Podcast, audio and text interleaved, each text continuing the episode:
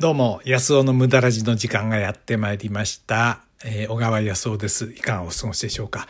今日はね、あのね、あの、人の名前、子供の名前についてね、考えてみたいと思うんですよね。あのね、ともかくね、読めない字が多すぎるんですよ。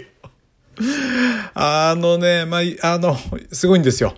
でね、あの、今あの、まあいいやいや、まあそこ行きましょう。で、この番組はね、この番組は何かっていうと、どんなことやってるかというと、人生のね、無駄っていっぺん、いっぱいこう、いっぱいに思われてるようなこと、実はね、ここに価値があるんじゃないかってことを、えー、追求してるね、番組なんですよね、無駄。だってね、例えば私は高校の頃ねあのギターにハマってたわけですよ。あのポール・サイモンという人のね歌が好きでその演奏が好きでねレコードをよく聴いてですね。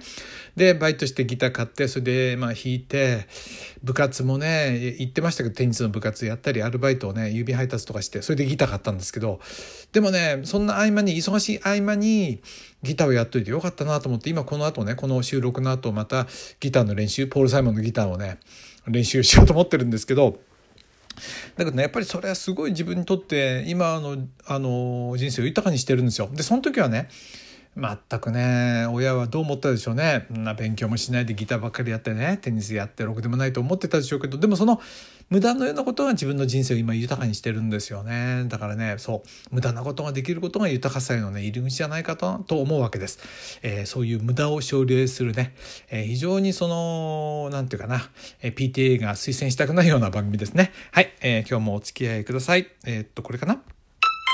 はいボタンを押しました。ピンポンボタンを押しました。さてですね名前なんですけども2021年、えー、名前ランキングトップ100100っていうのを見てみるとですね1位男の子はレン。まあこれは読めますねレン。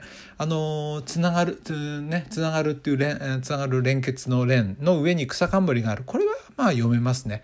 もうこれは悪くないと思いますよ。で2番目、えー、ハルト。春と。これは難しいですね。太陽のように、飛ぶっていう字ですね。左側が羊って書いて、右側が羽っていう字ですね。春と。これは僕には読めないなで、3番。まあこれはいいでしょう。あの、青い、青い、草冠に蔵という字を書くやつね。倉庫の倉。青い。まあこれは読めますよ。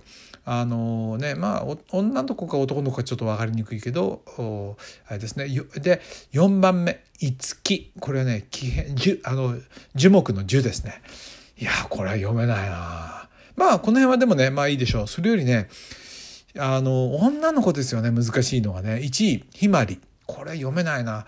えっと、太陽のように、えー、青いっていう字ですね。上が草冠で下が、は、初みたいな字ですよ。青い、初じゃないけど、まあ、初みたいな初っぽいですね。僕には読めないですね。でね2番「紬」これはまあ読めるかな。なんとかね。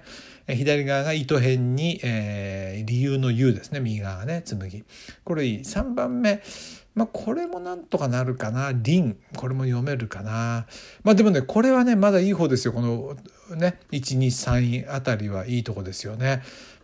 全くね読めないようなのがあるんですね。えっと、まあ、ちょっとねもうちょっと調べておけばよかったですけどでねなんでこんな読めない字をつけるのかってことですよね。僕は子供がかわいそうだなと思ってあこれはねなんていうの一般の放送じゃないですから僕言いたいことを言いますからねもちろん反対意見の人もいるでしょうけどなんでこんな難しい読めないような字を書くのかってことですよね。うちの身内にもいるんですけどね。読めない字を書いててね。第一ねあの変換しようと思ってもパソコンとかスマホでね変換できないんですよ。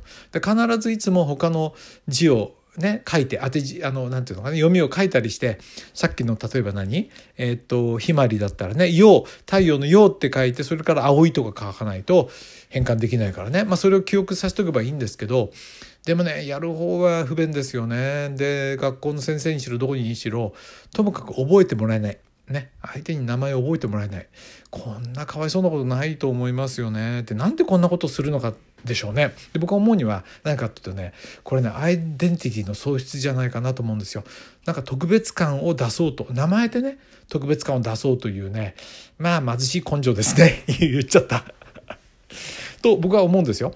っていうのはねその特別感を出したかったら生き方ですよね。生き方で特別感出さないと名前ばっかりねいろんなことやったって反抗でをしたようなね人生を送ってたんじゃダメであって。だ僕ねこういう名前つける人は全員とは言わないですけどかなりの確率で僕はねそのつけた名前親がね特自分の人生に特別感を感じてないんじゃないのかな。つまり思ったように、えー、こう自分がね枠を外していけられなくてみんなと同じように、えー、歩いちゃってる自分への反省がね。でもそれは反省とは自分でも気づいてはいないんだけど何かね名前だけで特別感を出そうっていうね。貧しい考え方だな。それよりは誰でもありそうな名前つけてやるのはいいと思いますよね。あの太郎でもいいし花子でもいいしね。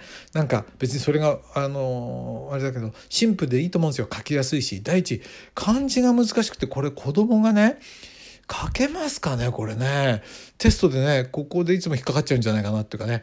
できるだけ画数少なくね、えー、作ってあるとかね僕だったら思うな。ともかく携帯とかで変換が簡単にできるような。あと電話で名前を言う時も相手にねえー、っていうかあのねあの特別感出しちゃったことによってねかわいそうだなと思いますけどね。うん。なんかそういうふうに思いますよ。あなたはどう思いますかね？特別な名前をね、えー、やったりして。だからこれはね結構なんていうかな。そのやっぱ欠乏感の表れ？親がつけた欠乏感が何かね親が持ってる欠乏感。要はね自分が足りないものをなんとかね子に託すような思いでつけられたけどつけられた子供は迷惑してんじゃないのかなっていうふうに思うわけですよね。あなたはどう思うでしょうかね。はい。ということで今日はね、あのー、ね、えー、名前についてね、子供の子供の名前について読みにくい名前についてちょっとね考えてみました僕はこれはねやっぱり欠乏感自分の人生の特別感がないことのその裏返しなんじゃないかなっていうねかわいそうに思いますそれよりはねだったら親の方もね今日からちょっとね生き方を見直してみたらいいんじゃないのかななんてね、まあ、思うんですけどねあなたどう思うでしょうか？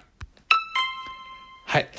あのね、無駄ラジね、あの、無駄ラジに限らずですけど、僕ね、言いたいことを言うようにしました。やっぱりね、あの、別に僕が好きでやってる番組ですからね、公共放送じゃないですからね、聞きたくない人は聞かなきゃいいわけですから、あのね、それよりはやっぱりね、誰もがね、言いたいことを言わないでいるな、あの、良くないことじゃないかなと思うんですよ。